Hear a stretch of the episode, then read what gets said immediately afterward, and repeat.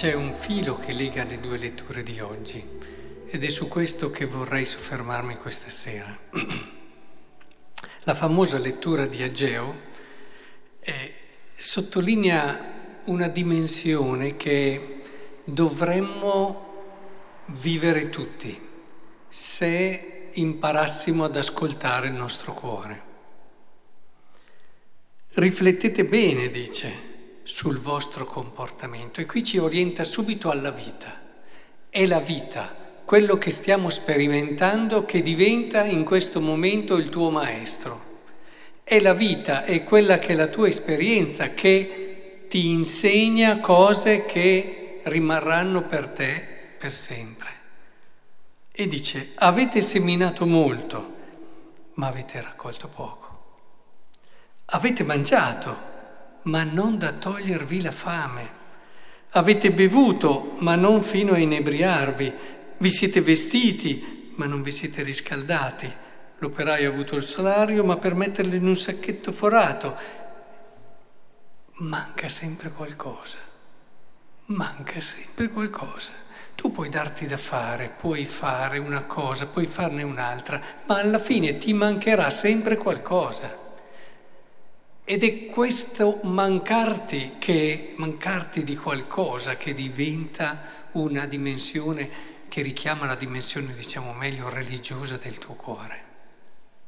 Cioè quella sana inquietudine che sempre deve accompagnare all'uomo che sa leggere il suo cuore. Ci sono alcuni che lo riescono ad addormentare bene, sì, certo e, e abbiamo tante opportunità per fare questo, ma se ci fermiamo e ascoltiamo e impariamo nel silenzio a scendere nella profondità del nostro cuore, questo brano di Ageo tornerà così vero.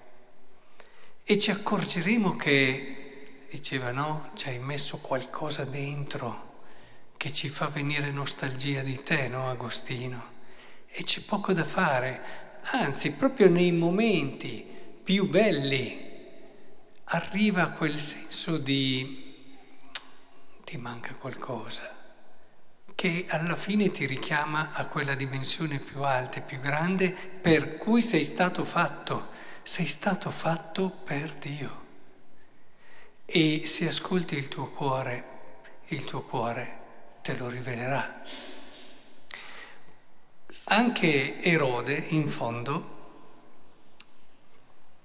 si interroga, si capisce dalle domande che si fa, poteva, però c'è in lui qualcosa, una curiosità, che è segno anche di una certa inquietudine. Quando tu sei sazio di tutti, e infatti l'uomo nella prosperità non comprende, dice il Salmo, non ti interessano le altre cose, quello succede più di tanto, sei sazio, sei e invece quando c'è qualcosa che capisci che ti manca, diventi curioso, diventi un ricercatore, ti dai da fare.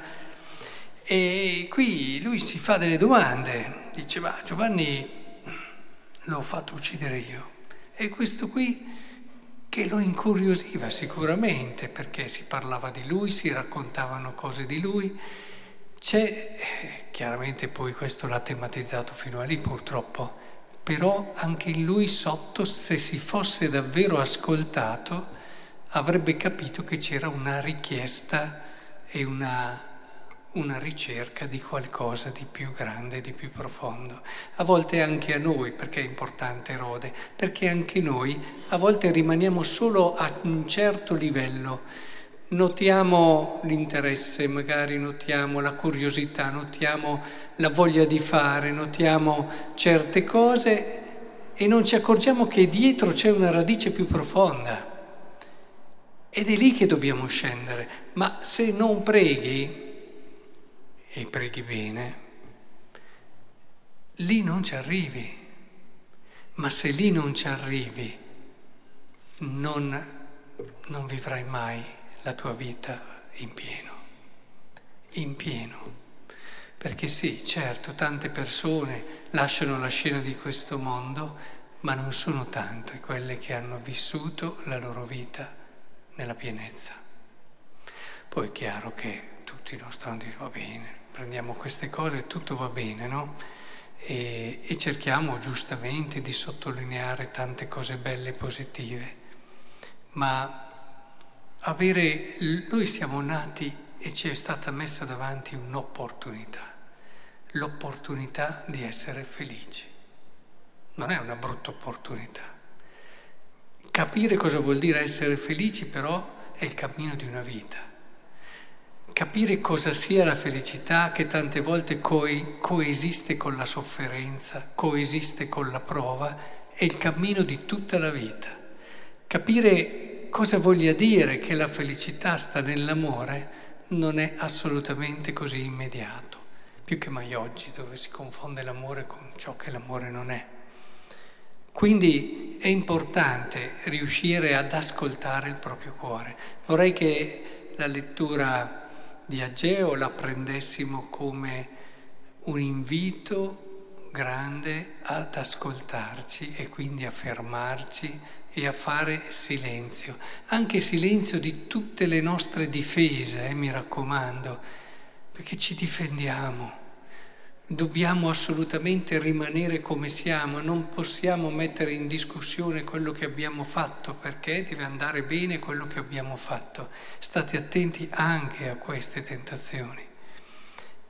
Ascoltare davvero il nostro cuore e con coraggio rimettersi sempre in gioco, come nel matrimonio ci si deve risposare ogni giorno, così nella vita si deve ripartire ogni giorno, tanto più nella vita di fede.